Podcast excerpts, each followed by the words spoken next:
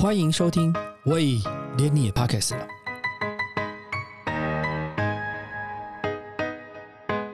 大家好，我是威廉。有人说不规则就是他的规则，可以提着菜篮子逛书店，也可以着装上马，可以是创意团队领导人，也可以是市政府来去匆匆的建设处处长。他帮助许多人认识自己，也在生活中找寻乐趣。他是谁？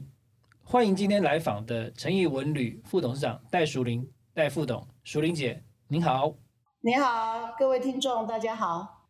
我想对于多数人来讲，呃，最近宣布零加七，大概就是比较像要回去，呃，过去比较不受约束的生活形态，然后旅行可以不受一些隔离的限制。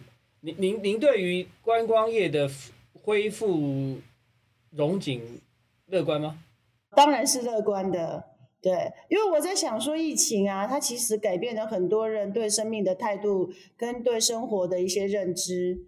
比如说，我们可能以前我们会很有计划的认为说，哎呀，我可能下半年我来请个休假，我到哪里去玩或是干嘛。可是，一个疫情打乱了这些所有的计划，人们开始发现，原来在一起吃饭、一起游玩是如此不容易的事情。本来约好的啊，你确诊了，没有办法了，所以失败也没办法。对，就没有办法。然后突然会发现说，所有的计划都来赶不赶不上老天爷的一个小小的一个变化。对，所以变成我我我却发现现在的旅旅行的人是有一种心态的改变，就是说走就走。是，可能哦，我现在觉得我想要干嘛，我就立马要去做，因为我不知道下一波的疫情什么时候会来。是，所以我发现。这是现在旅客啊很普遍的一种旅游的一种样貌跟形态，嗯，所以我们也跟着这样的旅游不同的一个一个旅游形态的改变啊，我们诚毅这边也推了很多各种不同的专案，是不同专案、不同活动，对，像像呃，你饭店你在最近新开的那个呃诚毅高雄酒店非常。非常有名嘛，因为上礼拜地地震之后，我看到网络上就疯传那个无边际的泳池，水涨水波荡漾的样子啊。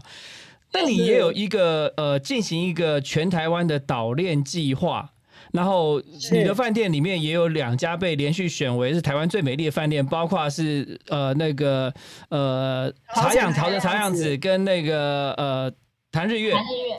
对，在日月，对对对对，你可不可以跟我们大家聊一下呃？这个岛链计划的构想是怎么开始的？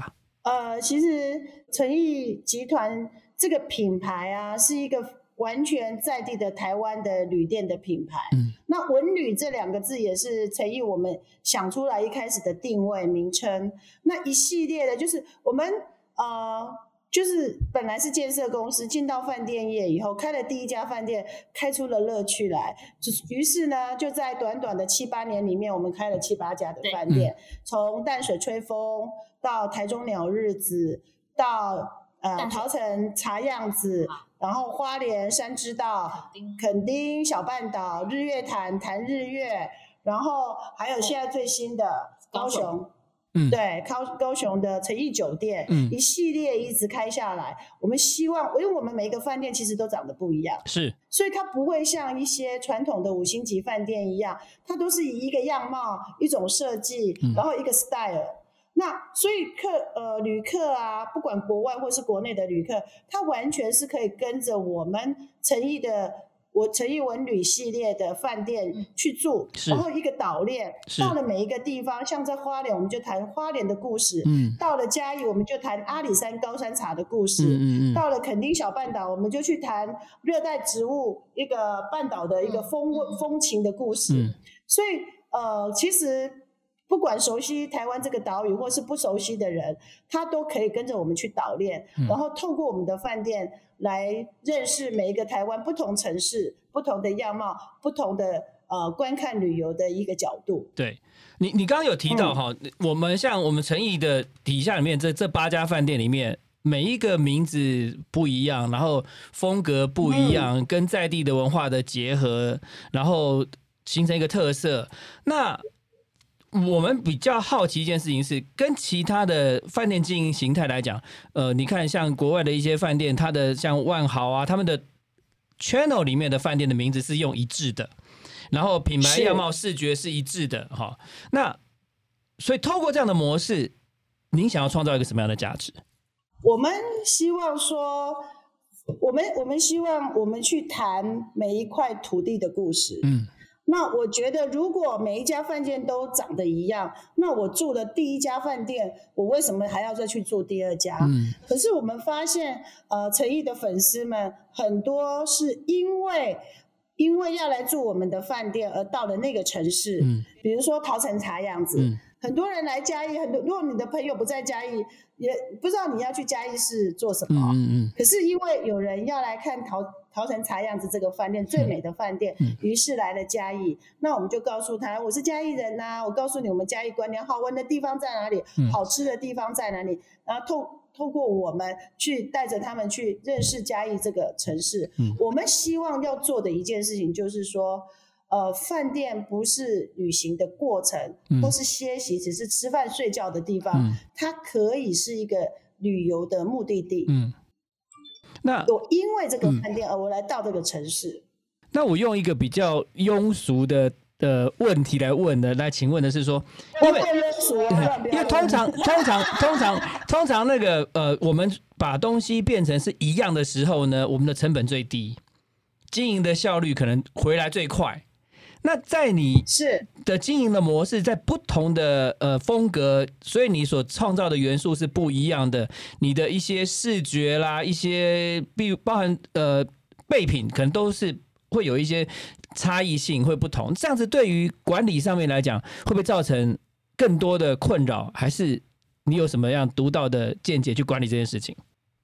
呃，我们我们每一家饭店的备品也不一样，对设计也不一样，谈的元素也不一样。那因为我的团队，我们的企业的使命是年轻人实践梦想的基地，是所以我们的企业就是非常大量又大胆的用了很多年轻人。是，那我每一次都跟他们讲一句话，说：“哎、笑人哎，干那么这干单的个谈康亏，嗯那那我们要我们很年轻，你是们要去去做一些有挑战性的事情。嗯，所以呢，当然这些东西都会增加成本。对，可是因为这个过程呢，我们每一家饭店的产生就像是生了一个孩子，你看连名字取名啊，嗯然后去做田野调查、啊，去讲在地的故事，这些东西都要酝酿一段时间。嗯所以这个整个过程呢，其实也是在凝聚团队的对于这个馆的一个情感的过程。嗯对，所以虽然它的成本会比较高，可是我们有一些服务的软体方面、嗯服务的部分呢，它其实呢也有一些我们的核心是一致的。比如说，我们企业的核心就是情热、创意、美学，嗯这是一致的。嗯啊，我们每一个馆，我们想要跟客人表达的情热的方式啊，还有每一个地方啊，展现美学的方式，我们有很多，我们这个是我们一致要求的精神跟灵魂的部分。其实我我觉得那个苏玲姐这这这个件事情是很了不起的一个动作，因为一个思维，因为大家都会想要说在商言商，我就想办法要让我的经营成本下降嘛，然后它可以复制，可以做一些很多一样东西的话，这样我的经营是最最简单的，而且是能够管理比较多的面向。但是以以您的这个做法，我们会觉得哇很敬佩，因为它在每每个地方真的落实跟在地的文化的结合。那其实我我，有对不好意思，我再补充一点啊。其实啊，就像我们一开始进到饭店这个行业的时候，那时候陆客来台，然后团客接团客，我的朋友开饭店，他们都说好好赚。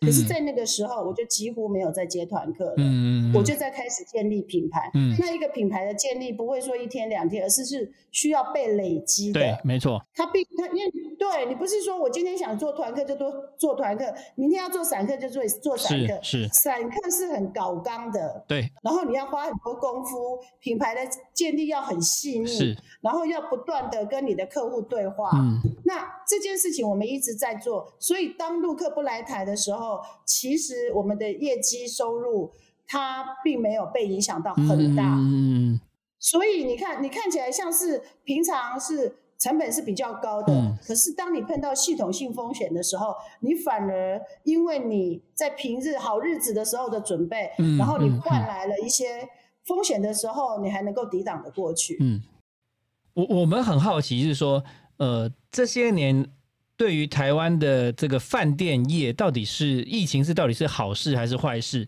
我会这样问的原因，是因为哈，我们看到一个一个现象是，比如说像呃几个景点的饭店，像阿里山啊、日月潭，在最近的呃在最近这一两年，其实假期的时候，呃几乎都是一房难求。那防疫旅馆也是一样，我最近听说那个一些防疫旅馆大概。国外进来的呃客户或者是呃回国的人，他要去住个防疫旅馆，他也是很难找到，还要托关系才找得到房房间。那当然也有台湾台北市也有很多饭店，像国宾啊、华泰、神旺，他准备要改建。那以您一个企业家的眼光，你怎么看待这些不同呃发展的现象？到底对台湾的饭店业是好事还是不好的事情？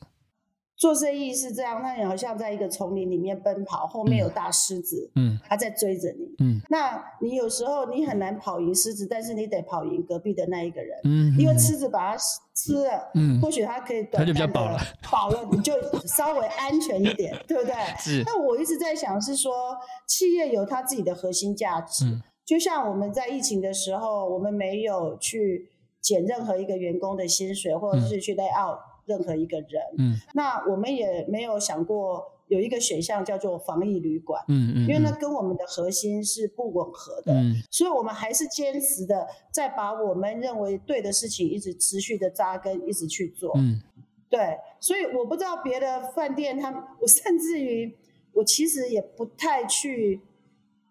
理理会市场的状态，嗯嗯，我们其实都一直朝着我们自己认为我们想要努力的方向去做，嗯，就像这一次呃高雄的诚意酒店一样啊，我们跟这是一个全台湾唯一一个拥有。国家图书馆的饭店，一个共购案，BOT 案，是，这是一个非常不一样的一种结合的方式。那我们到这边来，我知道这里是一级战区啊，附近有高雄的大饭店，厉害的饭店很多啊，但是我其实也不知道他们在做什么，我就是只是在想说。我们如何把这个地方，在这这个这么漂亮的 building 里面，有一个饭店，它是一个很独特的方式，然后独特的跟旅客、高雄的呃居民做一个对话的方式，它应该长什么样子？我们就用这个方式去论述。所以我们论述了一个文化客厅的概念，用一个山海河港、古生会的一个概念，也论述了一个可能是一个。夜生活很时尚的一个指标的一个地区，我们也想要重新定义城市旅店这一件事情。它不只它还是不只是饭店，可以是一个呃剧场、嗯艺廊。或是一个游戏场，任何的形式，一个书店，一个灵魂，或是一个，或是你想要喝酒，你就一直来喝酒，都可以。对，就是这么开心的一个地方。对，对，高雄这几年的呃观光呃建设，其实它的在整个湾区的呃建设其实蛮完整的，包含游艇码头啦，或者海洋文化中心啦，然后延续下来图书馆这样子哈。那在诚毅这次进入高雄的时候，有。考虑什么重点吗？就是说，呃，进入高雄之后，你就想要展现刚除了刚刚讲的这些人文的气息之外，在高雄想要得到什么，或者是想要从这个过程有什么不不同的规划的模式？是，其实我新湾区这边呢，有好多新的建筑物，像展览场啊，然后海洋音乐厅、港库中心啊。我我一直在跟我们的同事说，政府在这边真的花了好多的钱，是我们应该把这些红利拿来好好的发挥。嗯，然后这高雄独这么独特的一个一个海港的一个样貌，这是台北所没有的，是的，也有具备一个国际城市的样子。嗯，所以我们再来呃，我们的酒店除了在我们内我们的馆内会很好玩。里面有 SPA，有无边际游泳池，那个最红的游泳池啊，健身房啊，然后米其林级的餐厅啊，日式料理，各式各样的料理在里面。嗯，你其实这三天两夜玩的没完没了。嗯那你也，我们也打算有一艘自己的游艇，带着客人到海上去玩。嗯，对，这些都是一个非常有意思的，跟一般的饭店不一样的地方。因为我我上次看了一个专访，是您的专访，您有提到说，你在这个饭店里面还有推一个呃，比如说独立的空调，就是对空调系统，你特别因为疫情的关系，你有去思考这空调系统的东西，是。然后还有那个云端厨房，就是你要用 A P P 或者用什么去点菜这些东西。那这些的考虑是跟疫情的结合之后的结果吗？对，是减少接触。就是我们在设置的时候，刚好是疫情最猖狂的时候，嗯所以我们在整个设置里面也有去考虑到这一这一些呃后疫情时代应该要有的一些一些设备。嗯，嗯。像呃，今年我我刚刚有讲说，像今年呃七月十号，我有去一趟谈日月嘛，那个是我临时去的，然后就从那个招务码头散步到谈日月去，本来要想要住在谈日月，结果那天客满，我有在你们的中餐厅用餐，然后去文武庙逛完之后，又去逛在就赖在你们的咖啡厅一个下午，很舒服。我我会感觉到你们对谈日月很用心，因为以前的那个景盛楼的时代，我们就就常在日月潭的游玩嘛，哈。那你觉得从谈日月开幕以来，有什么东西是跟你本来想象中的东西是一样的，或者是超乎你预期的？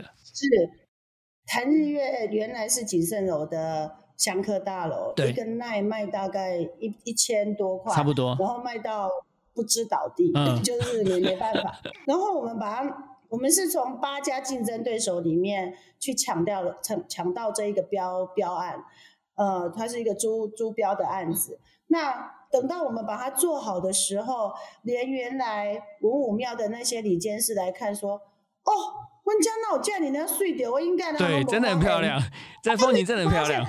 真的，我们等于等于把整个日月潭的美全部打开了。，对，那那栋建筑物它都没有移动过，它都一直在那里，是是只是我们重新弄了一个很很漂亮的、很美丽的眼睛，去把那些最美的地方给打开了。，对，那我自己到了潭日月，呃，我住了很久，我真的觉得。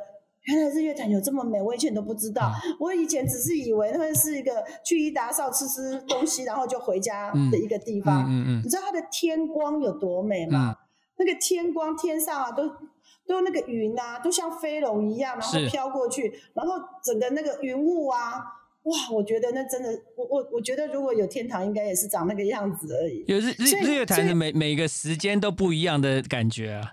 对你没有一个时刻它是一样的。对，没错。那我觉得，我我就说日月潭是我们诚意上那个一级摇滚区啊，嗯哦，那个地方嗯国家的风景区，然后我们呃重新用我们的观点，然后去发现它本来就是美的东西，嗯只是以前呢、我有时候都觉得好可惜哦，嗯有些建筑物它没有盖好，或是或是整个设计弄得不好，所以那其实是一个设一个很有价值的表现设计这一件事情的一个典范。嗯谈日月，对，嗯因为你你如果去过那个景盛楼，再去比对谈日月的时候，就会知道那个差别太大了。就是怎么去想象说它能够把它改成这个样子，而且其实外观建筑并没有很大的跟动主结构嘛，大概只是做一些调整而已嘛，对对不对？其实蛮厉害。现在成宇文旅已经推出八家饭店，好像每一间都像我们刚刚谈的都有这种不同的特色。那可以跟我们聊一下说像以您的眼光来讲，在每一次新饭店的推出，你们都会做什么样的筹备规划，才能够创造让旅客感受这样不同的温度？你知道我们光要取一个名字啊，我们就取了好几百个名字，对，因为你们的名字都非常有趣。对，集思广益，然后大家一起一起想，对，然后我们就会一直在酝酿，就像那个田野调查一样，然后我们开始去想象嗯。关于一个城市，像我们之前要去花莲，我们就有一个提案让大家一起想关于花莲旅行的呃三十六种方式，嗯。然后大家就去想，然后你觉得如果你想到花莲，你会想到什么？嗯。然后大家就会，因为我们已经很习惯，当我们有一个新的案子的时候，我们大家会很去表达，就是大家集思广益的。从设计的角度啦，从生活、从文化、从在地的很多角度去思考这个，嗯，光所以那个酝酿的过程其实是反反复复、来来去去的。是，这是我们已经很习惯的，在我们的 DNA 里面一直在做的事情。嗯所以我们每次被问到这个，然后啊，一间一间馆啊，一种样子，这样不会累吗？对我说都长得一样，我才觉得累耶。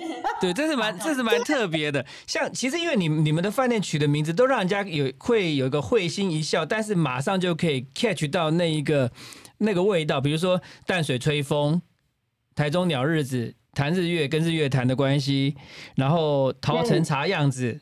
然后桃城是地名，对，嗯然后然后像呃花莲三支道这种东西嗯都，或者是像那个垦丁的雅克小半岛，这个这个名字一出来的时候，就会让人家想到说，哦，跟那个地区的样子的关系的结合，然后你大概就知道说，你去那边大概可以干什么事情。其实是这个这个过程其实蛮有意思哦。啊，接下来你有、接下来还有想在哪里开吗？阿里山或者是呃再来哦，嗯。岛链有我们台东有一块在池上有一块地，嗯。啊，一直想要开发，然后就是新的案子一直挤进来。嗯。再来台东是我们想要开发的，嗯。然后再来呃嘉义在仁义潭附近，嗯。因为我们是嘉义人，对。我们对那块土地有特别的感情，会有一个我们的另外一个品牌嗯。的一个更高端品牌的一个建构嗯。会在那里。嗯对，还有很多，我觉得是可以许愿的，你知道吗？嗯我们那时候想要去日月潭，嗯。结果日月潭这个案子嗯。就出来了，嗯。那像是一种许愿一样。嗯。好，那我现在许一个愿，呃，我想要去宜兰，嗯，宜兰，宜兰其实蛮不错的，宜兰不错，宜兰其实宜兰宜兰很舒服啊对，就像呃像日日月潭的这个案子，当时也能够知道这个讯息也不容易哈，因为刚好朋友，所以要常常跟朋友喝酒，就是在喝酒的时候不小心知道的。对，因为其实不太有人会临时就会想到说哦，在日月潭这个地方会有，因为日月潭其实已经蛮就是可以做饭店的地方都很饱和了，不太有地可以地了对，没有什么新的地可以新盖盖饭店嘛，对。对，刚好跟一个好朋友喝酒，刚好他他有听到人家说，哎，日月潭这里刚好有有案子对，然后我们就在很短的时间里面，然后大家一直很很嗯注集中注意力的把这件这件事情给完成的。像嗯像本来我们去年就想要访问淑玲姐，因为你你去年出了一本书叫《找乐子经济学》嘛，你说你的人生都是都是呃顺着心意任性而行，在台湾现在的哦台湾要顺心而且要任性，不是很容易的事情。你可以跟大家分享一下，你怎么样才可以做到顺心任性的境界？呃，这是一个理想啊。其实，其实我我是一直觉得说，像服务业啊，是一个很耗能，而且其实呃很辛苦的行业。嗯因为尤其是像现在这个网络时代啊，客人一个不不开心，就会在网络上面跟你一直评论，真的然后大家其实你们看到的可能只是我们很穿着漂漂亮亮站在那里，但是那个整天的过程是很辛苦的。嗯嗯嗯那那这件事情就是我希望，所以我在带团队的时候，我都觉得说，应该是要激发出他们在工作上的一些价值感跟意义感。所以我我就想说，像我就是一个很爱玩的人，嗯我都希希望能够用一个找乐子的样子来去看待我的工作嗯跟那种态度。嗯对，所以所以因为一个人不可能说工作跟生活是完全分开的，嗯。但如果你工作的时间是痛苦的，那你花了那么多时间，其实你的人生大部分是在痛苦的。对，对所以我觉得应该要试着从一种找乐子的观点，嗯。还有寻找工作、生命的那一种意义的价值的那个观点来看待你的你的工作。嗯所以我会在我带团队的过程里面设计很多好玩的东西。嗯那我们公司也很特别，也给了很多的那种创意假。嗯比如说，你工作了一段时间呢、土地都要休耕，人也要休耕，嗯嗯嗯嗯有一天你就可以去休息一下。嗯对，然后美学假、嗯减碳假，嗯哈、然后跟又好，有时候是离乡背景的孩子，嗯也该回去看看你的爸爸妈妈。嗯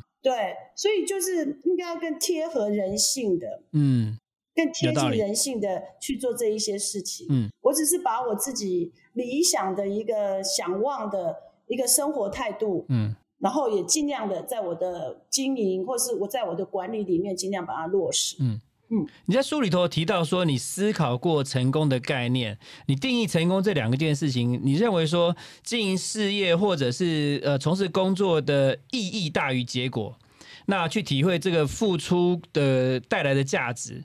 可是大概因为现在这个社会很容易就用结果。结果来论断一切的过程，就像刚刚您提到嘛，可能客户看到的东西是表面的，可是他不知道你私底下在背后里面团队投入多少人力心力去完成这件事情，才有这个结果。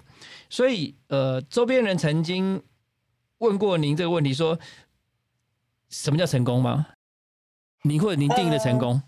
你你你看哦，我我在想说，哎，你真的很认真在看我的书哎，我真的很认真看呐。好，我我我，那我可以这样子想吗？可以。我觉得成功是一种感受幸福的能力。嗯，就其实做做事业成功，那个结果当然很重要。嗯，可是它不是只有结果。嗯，还有你认你你在过程里面所产生的意义。嗯。我觉得幸福、感受幸福、感受快乐都是一种能力，你必须去培养。它就像它是可以被训练出来的。看，因为这个世界啊，就是你的意念所产产生的样子。你戴黄色的眼镜，你看起来就是黄的。嗯嗯嗯。蓝色眼镜，它看出来就是蓝的。嗯。所以，如果你与其你每天不断的去抱怨说生活里面怎么那么多。呃，唧唧歪歪的事啊，那么不爽的事啊，然后一直抱怨，那你怎么不用一种另外一种角度？虽然我工作很辛苦，可是客人很开心，他给了我一个微笑。那虽然工作很辛苦，可是我好像从这过程里面，我也学习到了一件怎么样的事情。我我觉得这个是我一直在跟，因为我在公司里面，大家年纪是最大的，一直在跟他们聊说，你怎么去。建立这样子的能力，感受幸福，感受学习，感受一个好的正正向观看世界角度的能力，嗯。这是我觉得很重要的一件事。嗯，但是现在现可是现在的年轻年轻的世代，或者我说现在大多数的人被工作、被工作、被呃金钱或者被一些外在的物质压着，他已经渐渐失去感受幸福的这个能量了。他其实他可能不知道什么叫幸福，你不会不会这样觉得吗？就是因为这样说，这件事情变得更重要。嗯嗯嗯，就是因为这样。然后其实他跟你在物质上面有多大的事情没有绝对的关系。嗯。那如果你没有了这一块，其实你是可以从另外一个角度来看待你所拥有的那个部分。嗯。像像你你说你的经营哲学里面有三大核心价值：有种。有趣有态度，这是三个怎么东西怎么来的？我跟你讲啊，其实我一直在走一条人烟稀少的路，你不觉得吗？我觉得，就像做，所以我就跟你讲说，我刚刚不是讲的那个，你那个每个饭店都做不一样的东西，就没有人会这样子做啊。是 top 回金嘛？因为多数的 多数的就不会这样想嘛，因为他想说，我同样一个东西。这个我觉得这是老板才会这样子想，因为你如果是经营，就是说你如果委托呃专业经营者，他就觉得我事情越不复杂越好，越简单越好，对不对？对，所以老板才会这样想，说我可能做每个不同的风格，是要你才能 drive 出来这个件事情嘛？是没有错。那有种啊。我选择一条人烟稀少的路啊！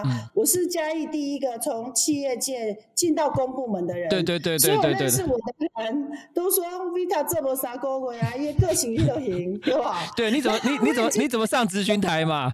你你可能会骂议员的。他每天在跟人家吵架，每天在议员跟议员吵架，吵到人家把我轰出去啊！你赶快处理，硬吹。对，我想知道你可能就会骂议员嘛？你怎么忍得下来嘛？哎，我就就就就开始跟他好好讨论事情，那。就就是这样啊，就不会那个嘴巴也没有太乖啊，然后脾气也没有太好啊，所以在那边惹怒了一堆人呐。这个这可想而知啊。我在 对，我在书上也写到一家关掉的。又为老书店快要关掉，就把它接下来，用尽了很大的力气。对，可是那也几乎把我的私房钱都给花掉了。嗯，因为因为你你你就是那，你把那个去买了那个呃嘉义的那个艺美歌剧院嘛，然后你也把那个对，那你也把那个图书文化广场给给给买下来了嘛？接下来，接下来，对，所以那些都是。呃，看开就做这代志拢是未趁钱的工过。啊，伊来趁钱就变卖啊，对不？伊来趁钱，那也该点乖。是啊，就是这样啊。所以这因为为什么你知道吗？因为我觉得可能我有一个喜欢挑战、有趣的灵魂吧。嗯。所以有趣就很重要啊。我我都觉得哈，对我来讲，人只有两种：有趣跟无趣。嗯。因为我我们今天在聊，我们我可以从准准备你要跟你。呃，讨论的事情的过程当中，我会觉得你对人跟人的关系，还有人跟土地的关系的琢磨很深。那你怎么看待？对，那你怎么看待人跟人，还尤其是呃，台湾人跟台湾土地的关系是什么？呃，我我觉得哈，我一直在说，人家问我说管理是什么？嗯那我我会回答说，管理就是用最大的呃，尽可能的去去激发人跟人之间的善意，嗯去激发人跟人。你看，如果我激发了同事跟同事之间的善意，大家在合作的协作的关系就会变得很好。嗯如果我激发了我们呃我们同我们的我们的员工跟客户之间的善意，嗯那彼此相对应的关系就会变得很好，嗯它就会形成一个良善的循环。嗯我会认为是这样，嗯所以去激发一个人的善意，应该是我管理的目的。嗯嗯嗯嗯那你说跟土地的关系啊，我会认为，我觉得现在现在网络发达，很多酸民啊，或很多比较没有脑袋的人啊，都嗯学着那个网网络上上面在那边乱骂人、啊。嗯，其实我觉得这个是很不好的，他在撕裂的人跟人之间的关系。嗯嗯嗯，的确如此。对他们太浅浅碟的思考，嗯有时候我我其实我现在也不太想要去看那一些，我就觉得那个其实是浪费很很扭很扭曲啦。其实人对不需要这样子啦。对，嗯，而且对事情如果理解不够，不要太多批判，那么快速的评论。对对，的确如此我们没有。，我们不需要一直去评论这个世界，我们只嗯需要用一个好的角度、美好的观点来看待它就好了。是。我会觉得是这样。现在接下来接下来疫情解封，陈毅会带着台湾的经验出海吗？嗯，目前目前没没有特别的规划，但是也不表示不会做，反正我们就是顺着心意走。嗯，顺心 顺心如意的这样子走。而有时候它就是一个机会啊！你看，你小时候没玩过机会命运，对不对？嗯对没错就丢了个骰子，突然机会就来了。不是机会来了，但是接不接？但坦白讲，这个机会跟命运哈，从机会的角度来讲，机会呃。有些时候是要靠创造的，就是你可能有一些善缘啊，或者是交友广阔啊，才会有很多人把资讯 pass 给我们嘛。如果不然，你本来像你本来不想要没有想要去日月潭，可是如果没人 pass information 给你的话，你可能就没办法看到这个案子吧。，就像我说的啊，你要一直走在良上良善的路上，嗯你就不会遇到鬼啊！你遇到的都是好人呐、是是是你在阳光下，你怎么会见鬼？是，所以我们就一直走在这一条路上，那很多事情就是缘分具足了，嗯然后它就形成了，嗯然后你就会，也许就有一些好的机会，也说不一定，嗯对。我我们在问人，你那个呃书里面最后的一题啊，你我最后最后一题就是，你说人生的二十二 K 是指那所剩下的日子，什么叫人生二十二 K 啊？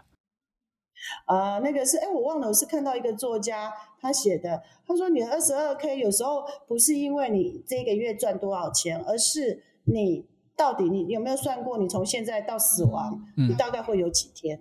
嗯嗯，嗯，对，这个才是最重要的。那你在每一天里面呢、你需要你需要你你要怎么样的去去过你的每一天？嗯我觉得这个有些是有些东西是比金钱还要重要。就像我很反对年轻人啊浪费时间去做一些只是拿时间去换取金钱的事情。嗯嗯嗯，对，而你必须在每一个工作里面，你都是必须有一些全新的学习。嗯然后你要有觉知，在这个工作里面，你到底你想要获得什么？绝对不是只有钱这一件事情。嗯嗯嗯，但是大部分人大概就先从钱去筛选后面的事情啊。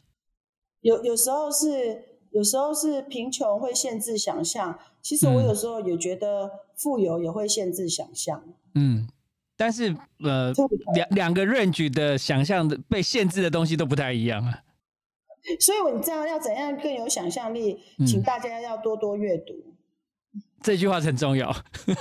真的，我觉得阅读是有力量的。是是是是，因为我我知道你们像你们每一个呃你们的饭店的呃饭店的这个公共空间当中，都有一块一定是书为主的这个规划的地方嘛，对不对？包含你的谈日月啦，包含你的那个呃桃城茶样子，这些都有书的元素存在吧？嗯，我应该说，其实阅读就是我个人来讲，它开启了我对世界的窗户，是一一道嗯窗户。我们小时候，我们家很穷，然后我我因为阅读啊，我更敢对自己给自己愿望，更敢期许我自己。嗯。所以我觉得这是一种很大的力量。嗯我们很今天很谢谢 Vita 淑玲姐跟我们的分享。我觉得最后这一段话很重要，就是呃阅读，因为现在的人的阅读其实时间频率越来越低，因为太多杂杂讯。太多网络上的资讯，太多杂七杂八的讯息，所以我觉得真正回去会阅读人真的也不是那么的多，所以我觉得阅读这件事情其实不，要把阅读想象成只是纸本上面啦，嗯。其实那网络上面很多知识平台啊，你用听的也可以啊，是。就是不要只是那个不不浪费时间在那边刷刷刷刷刷，那时间一下就被刷掉了。对，没错那没错，要更有要更有知觉的去看你使用网络的那种样貌，嗯。这才是比较重要的。是。我我觉得从这今天的那个访问当中有学到几个重点，因为第一个是淑玲姐很敢拼啊，敢拼敢去承担，然后从生活跟工作当中去寻找乐子，那这是一个态度。那你你有没有什么有没有什么最后要提醒大家的？年轻人，呃，年轻人哦，要把身体练好，嗯，可以抵，就是说，如果你那个外面环境那么糟，然后疫情一直来，然后如果你不能改变气候，你要把你要锻炼体魄。嗯，谢谢淑玲姐。谢谢我们今天谢谢陈以文女书那个戴淑玲戴副董淑玲姐对我们的分享，谢谢您，谢谢谢，谢你，谢谢谢，谢谢。感谢你收听，喂，连你也 Pockets 了。如果你喜欢我们的节目的话，请记得帮我们按赞、订阅、加分享，也欢迎留言告诉我们你对节目的想法，或者是想听的主题哦。谢谢你。